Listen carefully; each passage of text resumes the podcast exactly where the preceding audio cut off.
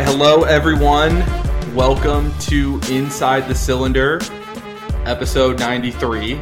Um, and a lot has changed since uh, you last heard my voice and the last time you heard anything from Inside the Cylinder, both from our show's perspective and then also from, um, you know, definitely a Pistons perspective. I think the last time I recorded a show was when Andre Drummond was traded. So that feels like about 10 years ago at this point. But uh, first and foremost, just wanted to do some updates for the show. Um, we are inside the cylinder is now going to be on uh, the Detroit Bad Boys stream. So we will no longer have our own stream. Everything is going to be incorporated into um, the Detroit Bad Boys stream. So if you're already following the Detroit Bad Boys podcast, um, then you'll be able to see all of our new episodes.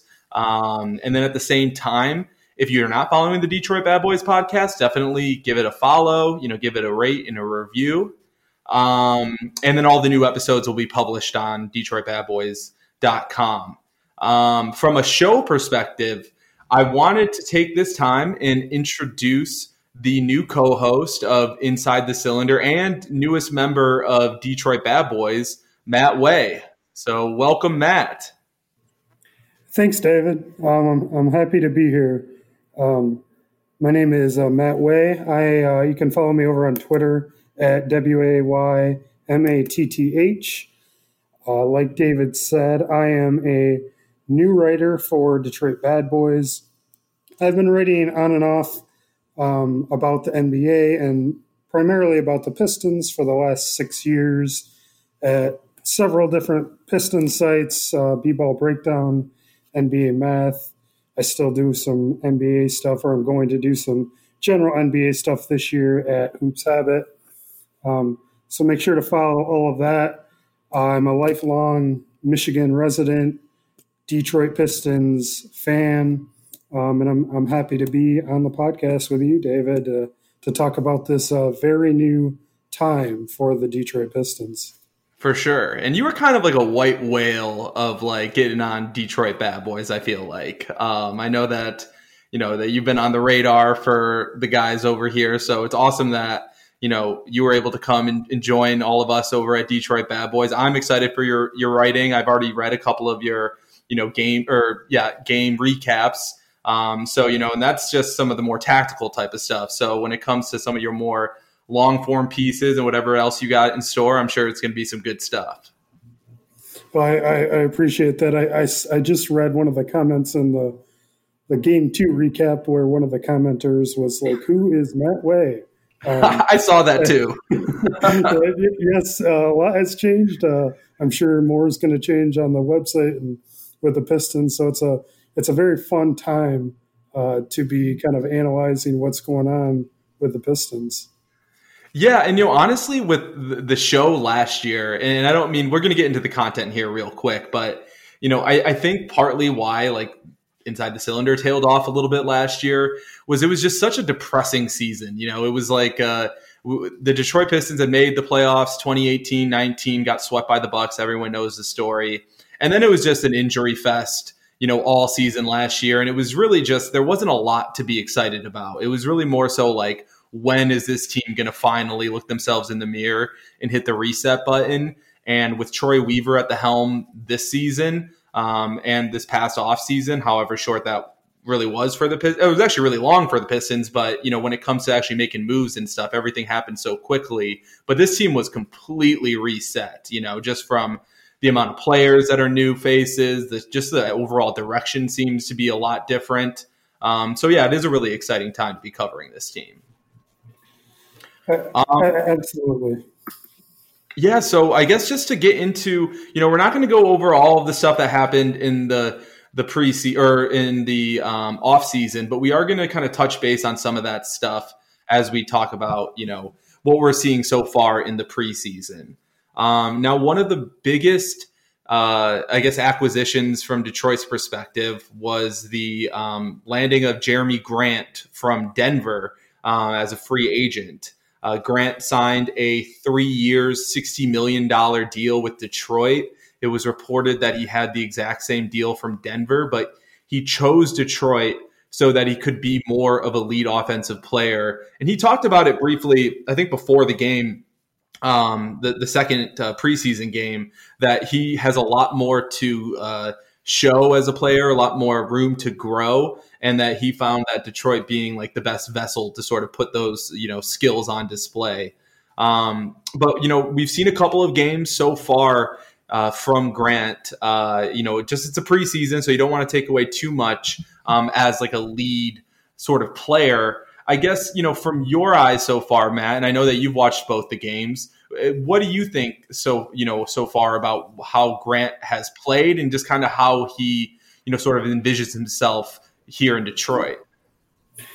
Sure. So the the early um, receipts have not been stellar. Um, a lot of that is just, I think, simple shot variance. Uh, he's missed a lot of catch and shoot threes, um, shots that he, he will make on a, on a much higher percentage uh, over a larger sample size when we get to the regular season. But th- there has been um, some concerning things, I think, in terms of when he really does try to create um, in an isolation setting. It, it hasn't gone particularly particularly well. He, he's not the best ball handler in the world. He, he just doesn't have the top level um, creation skills that that you might like to see from somebody in that role. Um, I was a big Jerami Grant fan when he was in in Denver this last um, this last season or two. Um, he, he, obviously made a great uh, run in the bubble, especially in the playoffs. I really liked him when he was in the Thunder. I, I don't I just don't see him as a lead creator, and and I I guess I tend to think that you know Blake Griffin, who we'll talk about, is is the clear number one on this team. Um, Killian Hayes is going to to handle the ball more often. So even though Jerami Grant has been kind of dubbed as this lead creator, and certainly he wanted a larger role in Detroit, I, I don't know that he's just going to isolate uh, a whole lot. I, I think he's much much better used as a high volume cutter, um, attacking closeouts, knocking down three pointers, and, and that sort of thing. Yeah, I mean that's where he's been the most successful so far in his career. He's I want to say he's 26 years old, so he's still, you know, technically in his prime.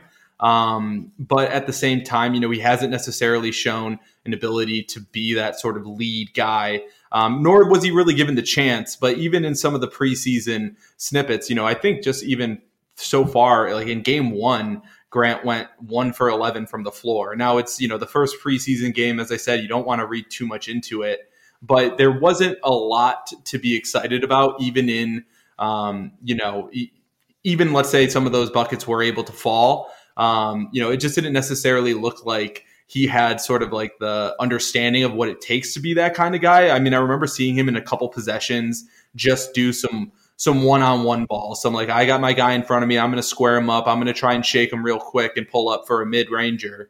And um, you know, it just doesn't necessarily seem like he has that sort of innate understanding uh, of what it takes to to be that guy. Not that it's a, a finished product. I guess the one thing that I'm kind of confused about from a Pistons perspective, not necessarily his perspective, is there had to be some sort of conversation there that uh, the leash is going to be pretty. You would assume the leash would be really long for Jerami Grant because the Pistons signed him knowing this is exactly, um, you know, he wants to be that type of player moving forward.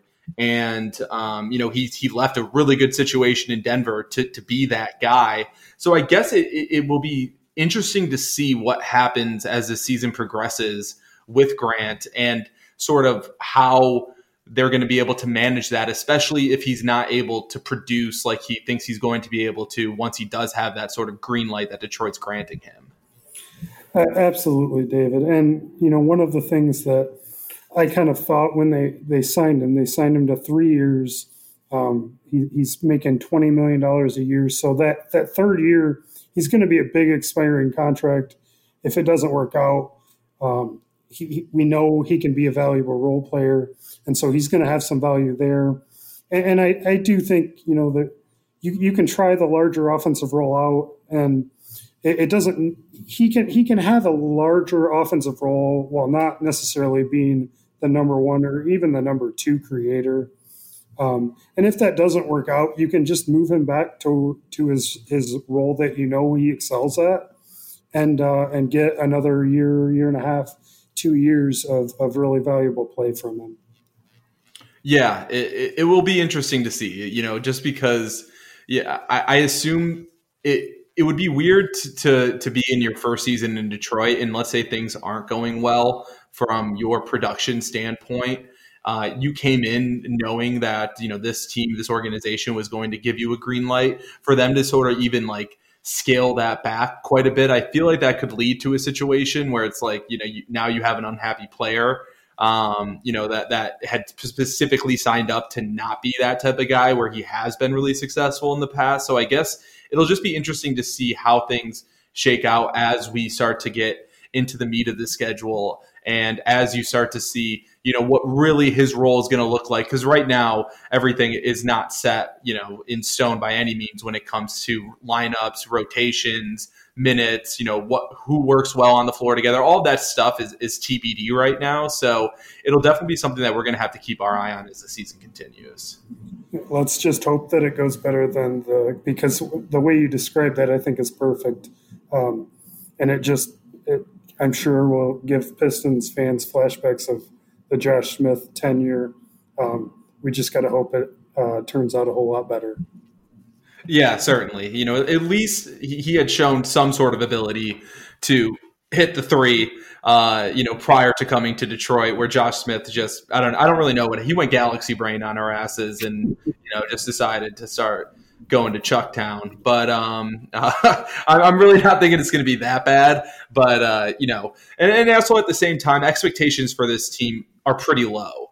So you know, even if it is something where it is leading to maybe poor court performance or on court performances from a team in general, a team that's supposed to be bad with, with a really I don't know, just uh, tantalizing draft coming up. It might not be the worst case scenario just to let him go out there and do his thing for a bit.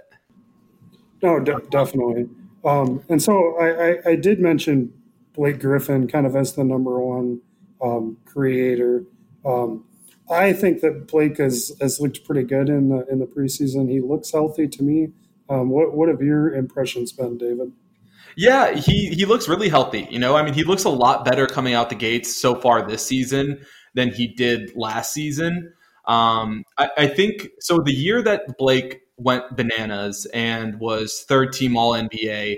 He had had it was like one of the first seasons he had had in a long time where he was able to fully rest, fully you know train, and not just you know be con- not just be concentrated on rehab.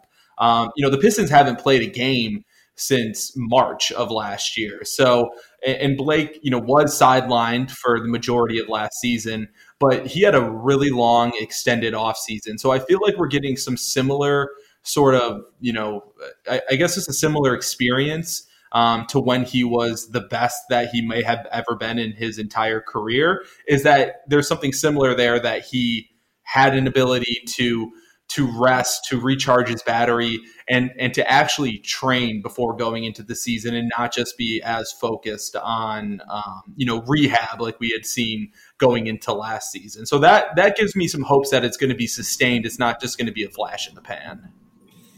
Uh, yeah, I totally agree. I, you know, I look to guys, and, and they're not in the similar, they're not in the same situation as Blake. Um, but if you look at guys like John Wall and DeMarcus Cousins, um, who and what they're both playing very well for for the Rockets through a couple games. They both look healthy.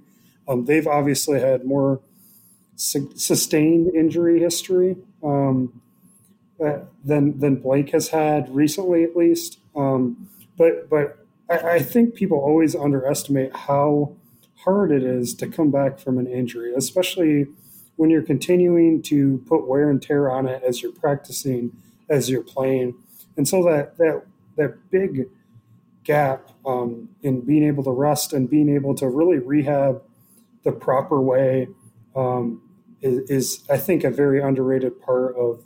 I, I think you're going to see some guys that have been more that have been hurt traditionally um, maybe actually really benefit health wise from from the the long absence. It, assuming, of course, that that they were one of the teams who hasn't played in a long time.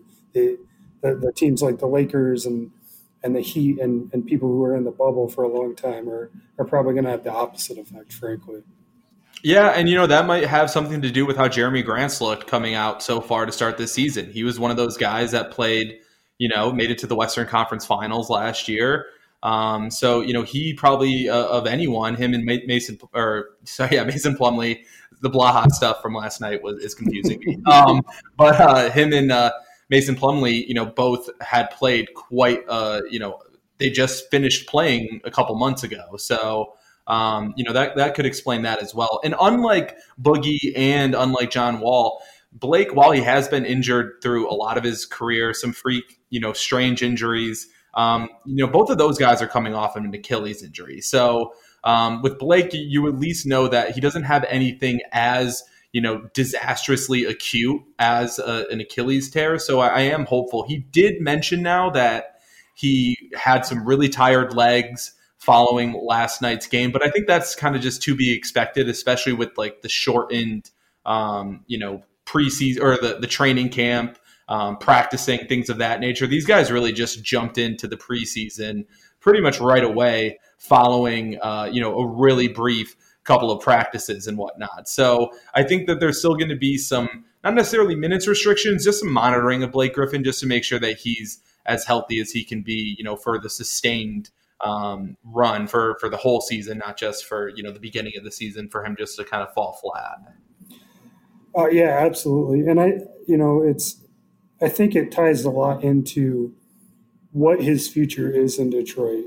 Um, because if if he looks as healthy as he he has, and he's he plays as well as it, it appears that he's playing so far, um, you know, I, I, think he's done a really good job. He's shown some chemistry with Killian Hayes, which is super encouraging. Um, he's just a he's such an underrated passer. He's turned into a really good shooter.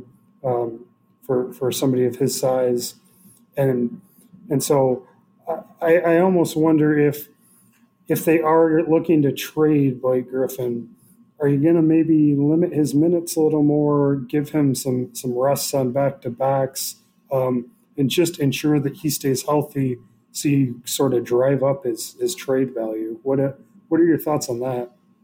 Yeah, I mean, and, and I had wrote, I had written this down on, on the document. Um, you know, to me, it's almost a situation where Blake is kind of playing for his basketball freedom. Um, you know, Detroit wouldn't want to move on from him unless there was like a proper package proposed in a trade. Um, but uh, you know, for Blake, and I feel for him. You know, this is probably not where he wants to be right now with the current state of Detroit. Now, he said all of the right things in the media day. He really does seem to be like uh, just the the kind of guy that you want in the locker room for these rookies, for Killian Hayes, for Saddiq Bey, for Sekou, who's coming off of you know who's entering his second season. Um, so you know, but at the same time, I would assume with with where he is at is in his career, how much individual success he's already had, that he would really prefer to be playing for a team that, that would give him some sort of shot at, at a really long run in the playoffs. Um, so I think that you know it, it would be it'd be benef- beneficial for both Detroit and for Blake Griffin to keep it as uh, you know just just to pre- preserve your health as much as possible. Um, you know, just with those you know limiting back to back, you know, not playing on a back to back, for instance, limiting some minutes, um, things of that nature, just so that he can be healthy, be ready for whatever is in store for him for the rest of the season, whether that be in Detroit or elsewhere. Um, and also so so that he can get out of Detroit and he can actually be a part of a team that is looking to to make some noise in the playoffs. So I, I think it really is a sort of a mutual beneficial type of relationship that um, you know Detroit and Blake has right now going into this season. Yeah, and you know I would just note that in the two preseason games, I thought I, I was really happy with just Blake's body language and how he acted on the court. Um, he was he, he's a really good communicator on defense, he, and he was really talking people up and and really kind of served to me almost as a coach on the court. And um, even if he's not happy to be here in this situation, if he goes out and he does his job and, and he really focuses on helping the, the rookies and, and the young kids develop, I, I, I, don't really care what he, he thinks internally as long as it doesn't manifest itself on the court or in the locker room. Yeah, I mean, he he for all you know, just from viewing him from afar, he he doesn't seem like he's in a pouty mode. He doesn't seem to be you know depressed that he's in Detroit. You know, I think he is really taking his role seriously as you know the leader of this team and as a mentor for these young guys. Um, you know, I, I think that that's just going to be his calling card for this season, and, and whatever you know the basketball gods have in store for him uh, and, and, his future, uh, you know, th- that's just going to be what it, he's not in control of that. You know, for someone who had, uh, you know, what he thought was the, uh, you know, just like a when the Clippers re-signed him and you know really made it seem like he was going to be a Clipper for life. You know, he understands more than anyone that nothing is certain when it comes to your NBA future. So uh, I, I think for him right now, in what it does appear to be, is that he is 100% okay with being that sort of just leader and you know support system and coach for these young guys. So I really can't be you know happier with what I've seen out of Blake Griffin, both on the court and what he's been saying off the court too. Yeah, he is. He is a uh, the very definition of a professional uh, to me. Agreed, one hundred percent. So let's move on now to uh, to the rookie, the uh, you know the the Pistons' first pick in the draft, uh, number seven overall, Killian Hayes. Um, you know, I was really, really excited when I saw that the Pistons were able to land him uh, in the draft. Um, I guess just for you, Matt, what, what, were your thoughts? You know, just when they were able to select him, was he high on your board? Was he someone that you wanted to see get to Detroit? Yeah, so there were two people um, two point guards, especially that I figured would might fall to the Pistons that I I really liked. Killian Hayes was one of them, and and Tyrese Halliburton was the other. Um, I, I honestly probably like Tyrese Halliburton a little more, just in terms of who the player he is currently. Um, but for for the Pistons and their situation and how they made um, it, it, became very clear once the moves started that that Troy Weaver was going to tear things down, um, even before the draft and trading Luke Kennard. It, it, just it seemed fairly obvious to me, and I think to a lot of people. And so for for a team like that, Killian Hayes is one hundred percent the pick in that situation. Um, you really need a lead ball handler in the NBA if you're going to contend. Um, if it if it come can come from the the point guard position, uh, you know that that that's where where I would prefer it, unless you can get you know obviously a, a small forward like LeBron or or Durant who can who can really just be special at, at, at the forward position. But I, I, think it's really important to have a dynamic point guard to be a really good team in the NBA and and so I was I was happy that Troy Weaver kind of went for the ceiling rather than the the high floor with the pick.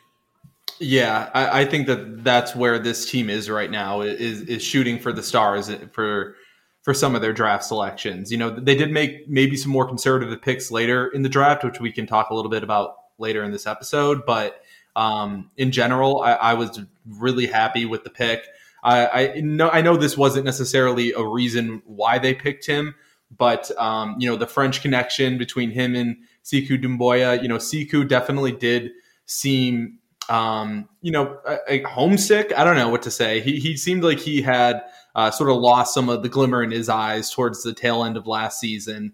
Um, so I think bringing in a guy from like a cultural perspective that can be you know a, a best friend type of situation and you know just kind of go through that that process together is going to be good for Sekou's development and as well. But you know, just Hayes, I agree. You know, and, and the size as well. You know, you, you can't underestimate uh, how important it is to have a point guard at a proper size um, compared to you know some of the smaller guards that we've seen selected and some of the, the great guards that we've seen struggle in the playoffs like a Kemba Walker. Um, so I think long term perspective, Killian Hayes was the right pick. Now he has had uh, some ups and downs, I guess you can say, throughout the first couple of preseason games. Uh, he's shooting 22% from the field and 11% from three. Uh, you know, just over those two games, he's also turned over the ball quite a bit. I think he had seven turnovers in game one. Um, so there's definitely a lot of room to improve, and there will be a lot of room to improve throughout this season. But what about for you? What what have you seen from him on the court that either excites you, concerns you, or if you just kind of want to talk about both those things? Sure. Um, so uh, you know, I agree. the The shooting has been problematic so far. Um, some of that's just shooting variance. I, I think um, he he didn't shoot particularly well from deep overseas, but he he was a really good free throw shooter, which is a a good predictor of three point shooting. Um, it, it actually tends to be a better better indicator than three point shooting over over smaller sizes that you see um, in non NBA seasons. Um, so that doesn't worry me. I think there's been a little little bit of a bad shot selection at times, um, but it's it's nothing that really concerns me too much. Um, it's certainly not like Andrew Wiggins level or, or something like that, because he's still passing the ball a lot, still getting teammates involved in the play. Um, I think he does a really good job um, just advancing the ball um, rather than trying to to over dribble, um, which is kind of a hallmark of the the good European guards. That's something that they they're they're definitely taught over there. Um, but but just going back to the shot selection for a second, I I, I like I like I actually like what he's done because I, I think rookies um, can tend to be a little gun shy, um, especially who's with someone who's such a good facilitator like Killian.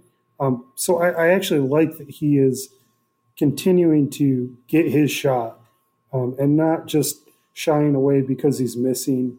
Um, the the the, be- the better shot selection will come eventually because it's it's nothing egregious. Um, he'll learn. He's so young, um, but but I do like that he's he's continued to shoot in in and mo- mostly in good situations where he should be shooting, um, even if they're not necessarily ideal shots.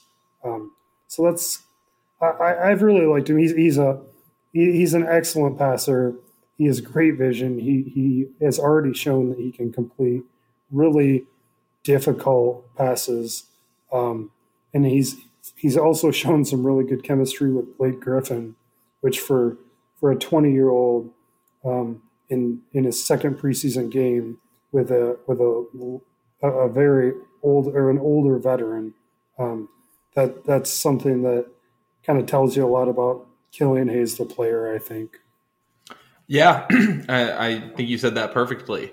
Um, you know, one thing that, that I have noticed out of him and just kind of about that shot selection, there's been a few times where it's just like, okay, I'm going to definitely hit a step back here, you know, kind of in like the James Harden, Luka Doncic style. Like, all right, I'm going to uh, get into my dribble, get into a rhythm, and then I'm going to do the step back three where it's just been, you know, okay, you're looking for your shot. I, I think, you know, he'll probably figure out that that's, you know, at least initially not going to be his go-to move. I loved what I've seen out of him in the pick and roll. You can already tell that he's someone that can navigate that situation uh, seamlessly. Uh, you know, I think Plumlee is going to be a, a great screener for him. Um, you know, he's a big-bodied guy who likes to make contact on screens. So I think it's really just going to be uh, a, a, positive aspect that we're going to see this season is, is see Killian Hayes in the pick and roll with some of their bigs and just see the, some of that mastery, some of that passing, and also you know some of that shot creation, some of the floaters that uh, I've seen him be able to hit in in Europe. Uh, you know, I think that those are going to be some really positive aspects from his game that we see consistently. Um, now, one of the things that I saw from him, especially in Game Two, was his defense looked outstanding. And and for a guy that's watched Reggie Jackson get inhaled by screens for the last I don't know decade. It feels like, and um, just kind of be undersized and lost. Uh, the the defense that I saw out of Killian Hayes last night was special. You know, it really looked like something that it was going to uh, translate well. It looks like he was able to, um, you know, step up even on guys the size of like RJ Barrett and get in their grill and be able to make them to to force mistakes out of them. Um, so I think on the defensive side of the floor, we're going to see a point guard that Detroit hasn't seen, you know, defensively since like the go into work era. So that's another aspect of his game, and especially for a rookie, that's something that that is really nice to see this early on, even though it's only, you know, we're only two preseason games in, he's still showing an ability to be a, a special NBA defensive player, uh, albeit a point guard. Yeah, absolutely. And uh, you, you hit the nail on the head talking about doing a lot of those things. Uh, the second game against the Knicks, against RJ Barrett, who is not a point guard. Um, he's, you know, very much a wing and for a rookie point guard to be able to do some of the things he did, I mean, he really just shut um, RJ Barrett down on like four or five straight possessions where he was guarding him. Um, I, I, did see in the first game, especially a, lot of ball watching. Um, he got caught on quite a few times. That, that that's going to happen for for a young guard um, playing playing defense as a rookie point guard is probably the hardest job or the, the hardest to translate job in in the NBA, I think, because there's so much to it. And there's going to be growing pains. He's going to struggle, especially off the ball. But but the strength he has, the size he has, the ability to stay in front of guys. Um, you know, there's there's been a lot of talk about him not being the quickest guy offensively, but I, I think he has good lateral movement defensively, and, and I don't think he's just going to be a guy who's going to get get blown by, um, or or certainly he's not going to be a guy that gets out muscled um, by, by, opposing point guards or even most shooting guards, um, which which is is great for for switching purposes, but also it, it allows you to to play someone else at point guard and and bring different lineups um, and bring more versatility for Dwane Casey, who I, am sure will appreciate it um, after uh, dealing with the um, Reggie Jackson Ish Smith show for for a couple years. Um, the days of those type of point guards appear to be long gone in Detroit. Definitely, yeah. I, you know, I really do think that they found their guy of the future, which is really exciting. Um, now let's move on to another rookie that we've seen, you know, have some hot and cold moments so far throughout the preseason, um, being Saddiq Bey.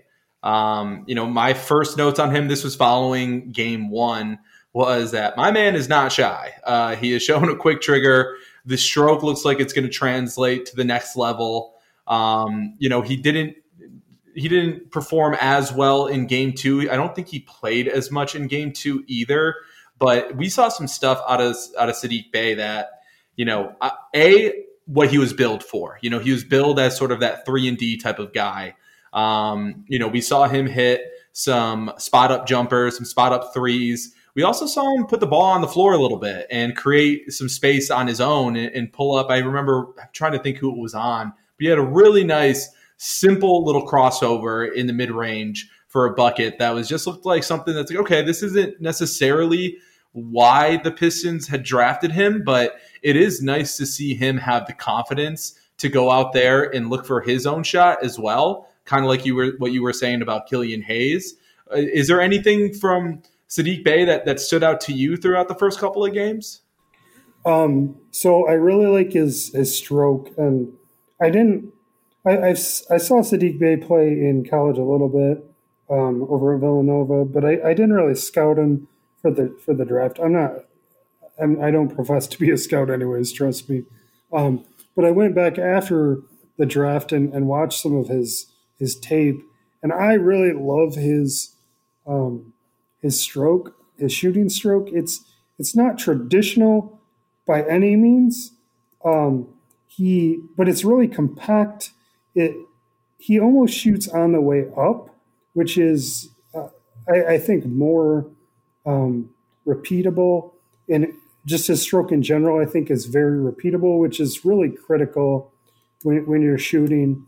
Um, you know, you contrast that with somebody like Derrick Rose who shoots at the top or often like on his on the way down of um, from his jump, and you just get a lot of inconsistent um, incons- inconsistency rather um, when when you have that sort of stroke. He does have some ability to put the ball on the, the floor. He's not going to be required to do that a whole lot. I, I, I hope at least. Um, and he's just a great defender. You know, he was the the guy who was portrayed um, among him, Killian Hayes and Isaiah Stewart as the most ready, and that's certainly what I've seen um, in in the first couple of games, and um, I, I, think he has a chance to just be a really really solid wing um, for for a long time, frankly. Yeah, I agree. And another sort of breath of fresh air with Saddiq Bey is that he is the proper size for a small forward.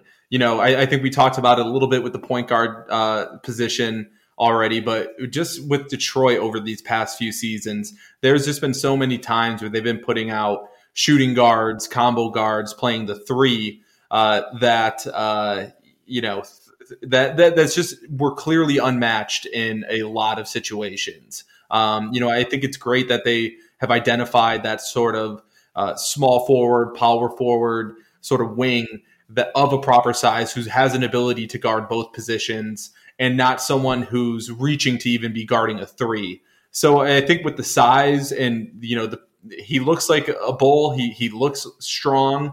Um, he's looked strong out there. Uh, you know, I, I, really do think that he's going to at minimum, and it's going to be you know he's a rookie, so there's still going to be all these learning curves. None of these guys are finished products, um, but I do think he is going to sort of meet those particular expectations um, as that three and D type of player that he was drafted to be. So, um, you know, and, and, the more and more time he gets on the court, the more uh, you know time that he gets playing alongside guys like Blake Griffin.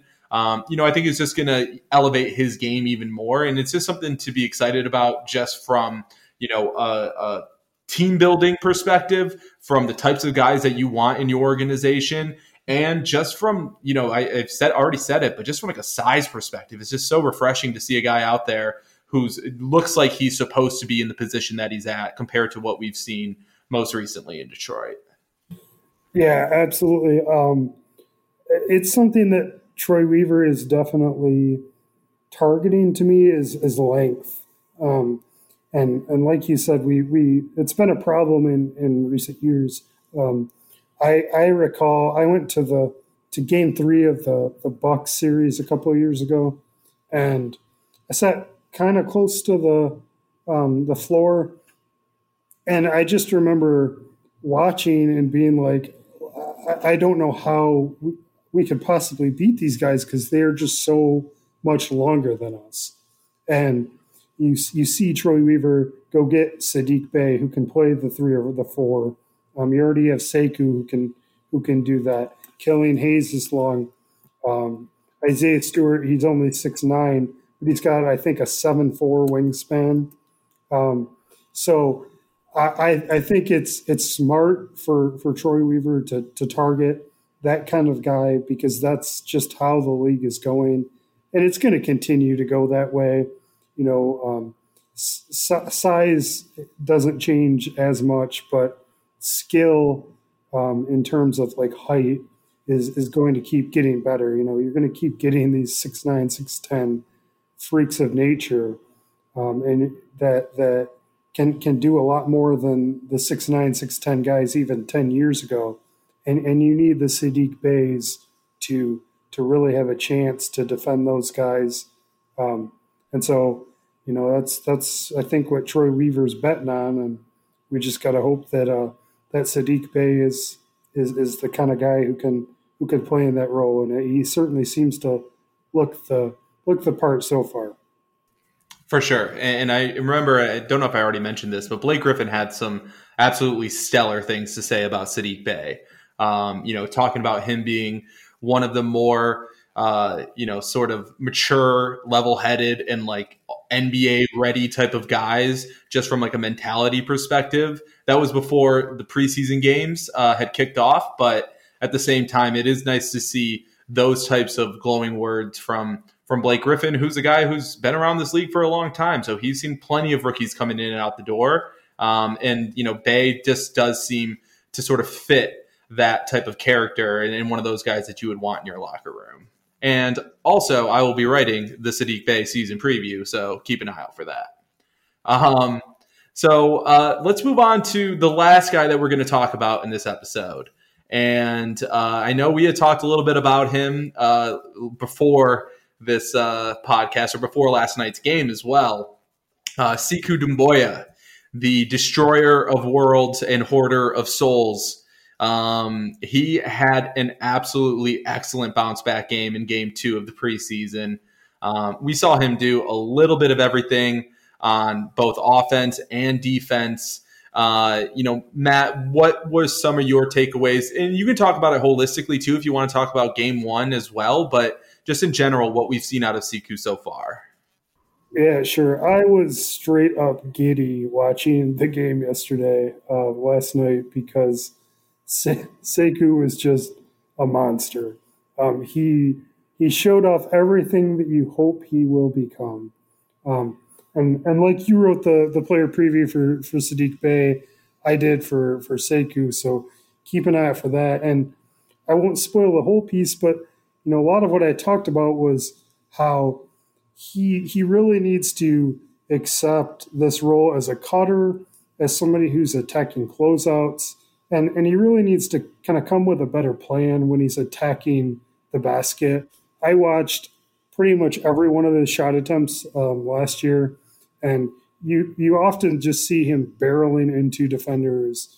Um, you see him get an inordinate amount of shots blocked uh, around the rim, and he, he seemed to be going in the right direction. It, it was only one night.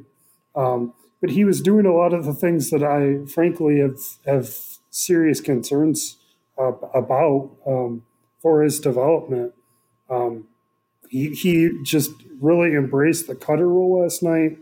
He, he's probably the, the Pistons' best cutter. Um, maybe Jerami Grant. And, and Jerami Grant, I think, is somebody he can certainly learn from um, playing that type of role. He, he attacked closeouts. He didn't just run into defenders waiting for him near the paint. Um, and he was just a monster defensively. Um, he, he showed great instincts, I thought, which has always been kind of the big question mark about him. You know, he has the physical tools. Does he have the, the basketball know how? And he certainly showed that last night on, on both ends of the floor. Yeah, so there's a couple of plays I want to talk about that I just remember sticking out to me um, last night. One of them was, uh, I guess, on the defensive side of the floor. Uh, Sekou, Sekou does look a little bit more filled out to me. Um, just in general, he does look a little thicker uh, compared to what, what he looked like last season. I just remember one play where Julius Randle w- went full Julius Randle mode, and he was like, "I'm going to bully my way to the bucket, and I'm going to get an easy two on on this kid." And Sekou did not budge at all and forced him into a really difficult shot that that Randle missed. Um, you know, it was just really impressive to see him hold his own against a guy like Julius Randle, who has the ability to bully almost anyone in the league. Um, so just seeing him use his strength and then his length to disrupt was uh, just awesome because you know I, I would have I was expecting him to kind of just get bullied and find him, himself under the basket and Randle just with an easy bucket. Um, so that was one area that I just, you know, one play that stood out to me. Another one was there was a play where it looked like it was originally drawn up for like some quick action to get Sekou uh, a corner three uh, in the right corner. And uh, there was a nice closeout attempt. I don't remember who it was on, but uh, Sekou did not rush it at all. He kicked it out. He let the play develop. He's like, okay, this, you know, he didn't just force up a J. And the ball made its way all the way around, and it went right back to Sekou at the end of the possession, and he had a wide open three. Um, he didn't even move from that spot. And right then, he it just showed a maturity of like, okay, I don't have this shot right now. Let's reset the possession. It's not about the first look; it's about the best look. And he was able to get a really nice look and convert. Um, and he just wetted it from the corner. So just some small little things like that, small little like maturity developments, um, really gave me a lot of hope because it wasn't just like, oh, Sekou played really well. He scored a lot of points it was just the way in which he played the game, like you were saying, Matt. It's just everything clicked for him last night, and you really do see what the sort of um, role that you would love to see out of him as the season continues. Yeah, absolutely. And I, I, I remember the the Julius Randle play, and you're absolutely right. Julius Randle is just a hoss. I mean, he can just push anyone around. And Sekou is super strong, but he he doesn't always have like that super strong base. Um, that's just part of him being raw. Um, he he really when but when he gets that strong base, he he can definitely hold hold his own, and he he did well there. Um, the other defensive play that just shocked me, frankly, um, was at towards the end of the game, where um, or no, actually it was at the end of the third quarter. Mitchell, Mitchell Robinson Mitchell yeah. Robinson, yes, Mitchell Robinson, who is the the longest. Uh, um, I mean, I mean, he is just an absolute freak. Like you can't. I, Andre Drummond can't jump with Mitchell Robinson, especially at, at, the length that Mitchell Robinson brings. And Sekou, I don't know if he blocked it or not, but he contested it. He he just as well blocked it. I, I think it turned into points the other way, and I was just absolutely stunned at, at how good Se- defense was on that play. Yeah, it was incredible. It was something where you just expected it to be jammed on him because he was really close to the basket too uh, on that play. Um, and I just remember last night in general when a lot of the rookies were out on the floor and Sekou was out on the floor, there was just like a three minute sprint where everyone was just animals on defense. It was like some of the most beautiful, most exciting basketball that I've seen out of the Detroit Pistons, albeit in the preseason in a really long time. And I was like, these kids are feisty right now and they want this bad. And it was just so refreshing to see that from like a youth movement that we have in Detroit right now. Um, which I guess brings us to our last question here. Um, you know, I was a little confused as the the uh, free agency period started and continued with like the organizational goals. You know, it seemed like you know fo- everything following the uh, Andre Drummond trade from last season just seemed to indicate that this team was fully hitting the reset button. And then there were just some moves, you know, like the Mason Plumlee, like the Jerami Grant move, um, you know, like the Jahlil Okafor signing, where it was just like some some guys that were brought in that didn't necessarily seem to mesh with what I had thought was like firmly the organizational goals. I, I backed down on that a little bit. It does still seem like that the, the team does know who they are and what they're going to be next season.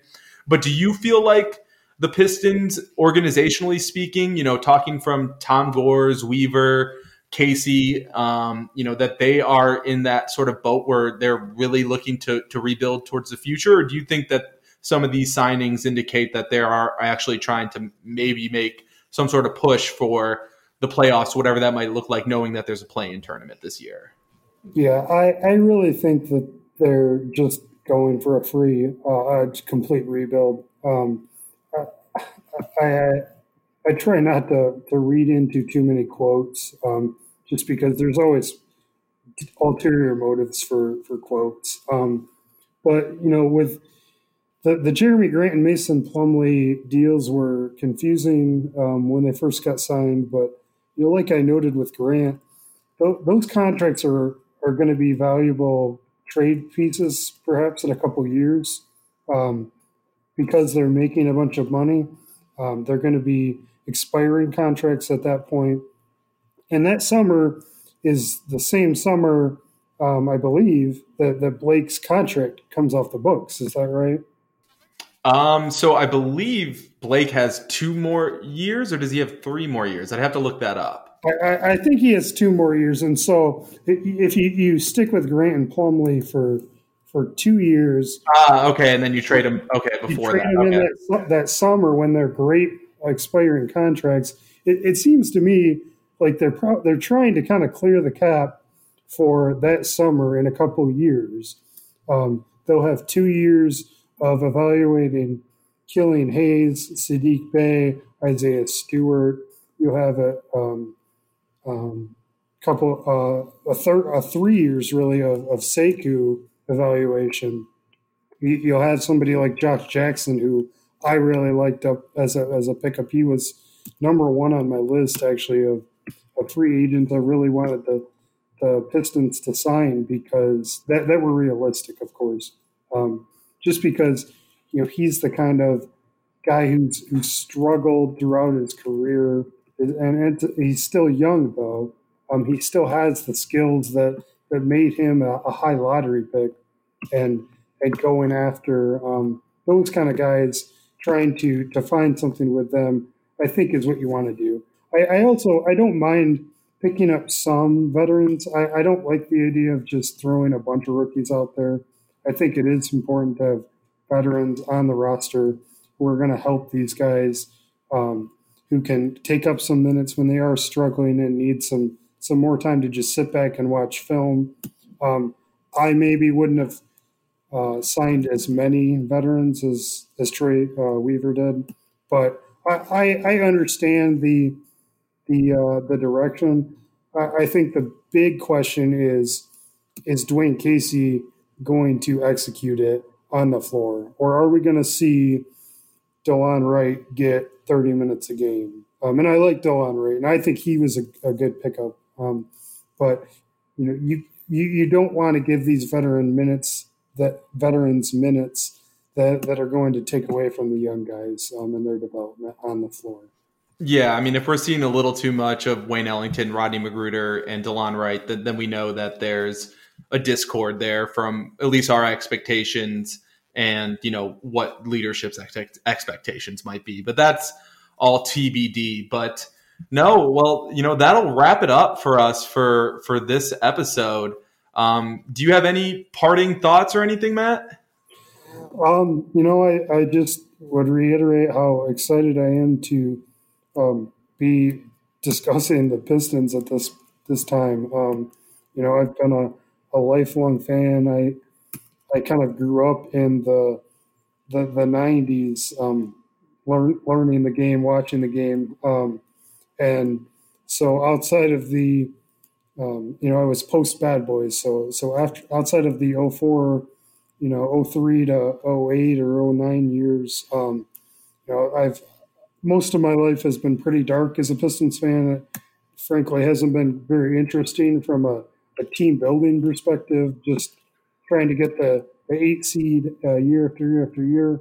So I am super excited, and I think Pistons fans are fortunate to to be in this time where the team building discussions are are so interesting. Yeah, and, and, I think that the fan base also feels that way as well. You know, I feel that way 100%, you know, having covered this team for the past few years. So, you know, and just to be able to be excited about the product and not have to care too much about like the results when it comes to like the win loss column is just really exciting, um, you know, moving forward. Uh, so, you know, as I said, you can follow uh, Inside the Cylinder on the Detroit Bad Boys feed now and on the website. Um, we also are on Twitter at Inside the C Y L N D R for the uh, tag there or for the username. And um, yeah, I mean, we'll be around. You'll be getting these episodes every week. Matt, I'm really excited to have you on board for Inside the Cylinder. Uh, when you hit me up, I was like, okay, perfect. This is, you know, this is who I want to run with. So thank you for hitting me up uh, and joining me here. And uh, it'll be a fun season, man. Yeah, absolutely. Thanks for having me. It'll, we'll, have a, we'll have a fun time. For sure. All right, guys. Peace.